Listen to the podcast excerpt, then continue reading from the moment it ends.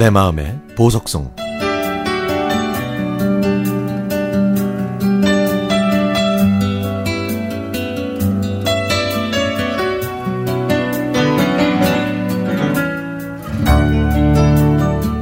부모님은 제가 어렸을 때 살았던 집터에 밭을 일구어 마늘 농사를 짓고 계시지만 저는 그 옛집이 생각나지 않아요.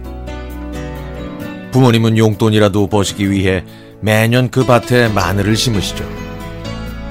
그래서 저와 아내는 조금이라도 도와드리기 위해 매년 6월이 되면 휴가를 내고 시골로 갑니다. 제가 마늘을 뽑아 밭에 널고 뿌리가 마르기를 기다리는 사이에 아내는 바리바리 싸간 식재료로 음식을 만들고 부모님과 마늘 크기에 따라 고르면서 대화를 나눕니다. 어머니와 아내가 마늘을 골라 놓으면 아버지와 저는 흙을 털고 마늘 잎을 자르면서 한 곳에 모아두죠. 그러면 어머니와 아내는 마늘을 자루에 담아 상품이 되도록 작업을 하십니다. 그렇게 일하다 보면 아버지는 저희에게 이곳이 옛 집터였다고 말씀해 주시지만 저는 기억이 나질 않아요. 제 어렴풋한 기억에 저희 초가집은 현재 살고 있는 새 집터였고 당시 초가집은 기역자 형태로 돌담이 높게 쳐 있었습니다. 기역자의 맨 앞에는 부엌이 있었고 그 옆에 안방과 작은 방 그리고 안방과 작은 방 앞에는 통나무를 반으로 잘라 놓은 마루가 있었는데요.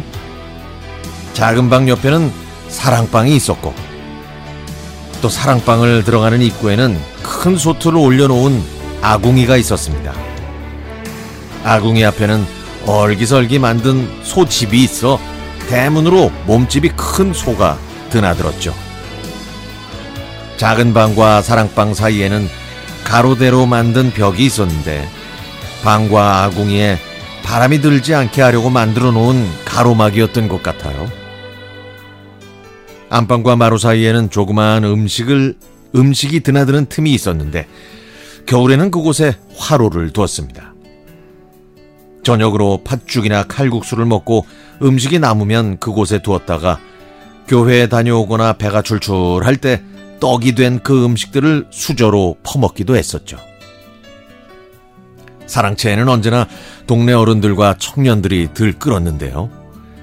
사랑채는 집안에서 들어가는 문도 있었지만 밖에서 들어오는 문도 있어서 늘 동네 사람들이 드나들었습니다.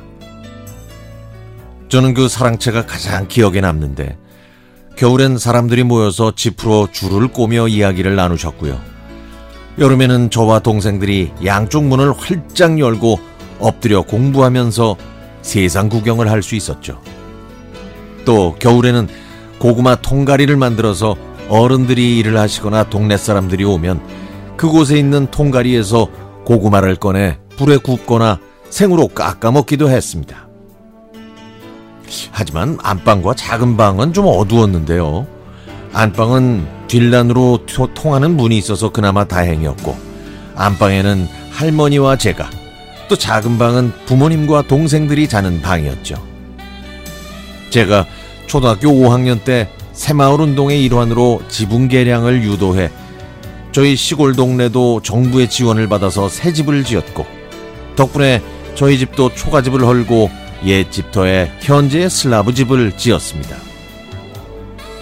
새 집을 짓는 동안 나무 판때기를 기둥 삼아 볏집으로 작은 움막을 지어서 가족들이 옹기종기 모여 몸과 살을 비비며 겨울을 보냈죠. 그때 세 살이었던 막내는 너무 어려서 동네에 이 집 저 집을 옮겨 다니면서 재워야 했고요. 저희 가족은 추운 겨울 움막 밖에 솥을 걸고 밥을 해 먹으면서도 집이 올라가는 걸 보면서 행복해 했습니다. 그렇게 움막에서 겨울을 보내고 지금의 집을 갖게 된 것이죠. 지금 집도 좋지만 할머니 모시고 부모님 동생들과 함께 살던 그 시절 초가집이 한없이 그리워지기도 합니다.